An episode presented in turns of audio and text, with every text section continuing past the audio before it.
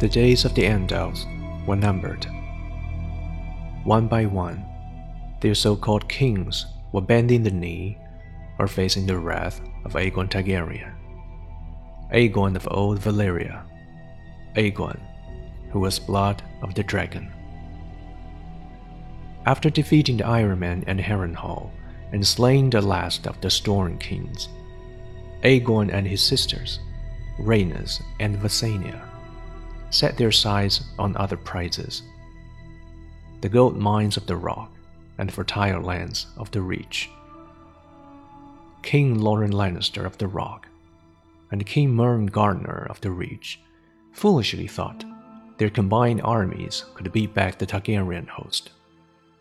They rode forth together, their proud banners flapping in the wind, and faced off against Aegon in a vast golden field of wheat. The two kings commanded a massive force of nearly 60,000, and it appeared the day was theirs.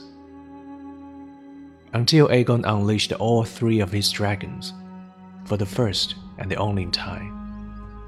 Each beast was named after Valyrian gods of Aegon's forefathers. Visenya rode the Vhagar, whose fiery breath could melt armor. Rhaenys rode Meraxes, whose jaws were big enough to swallow a horse whole.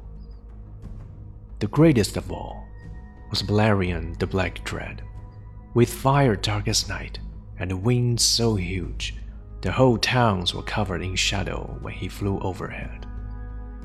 This magnificent creature was ridden by Aegon himself. Four thousand men were bathed in glorious dragon flame that day, on what came to be known as the Field of Fire.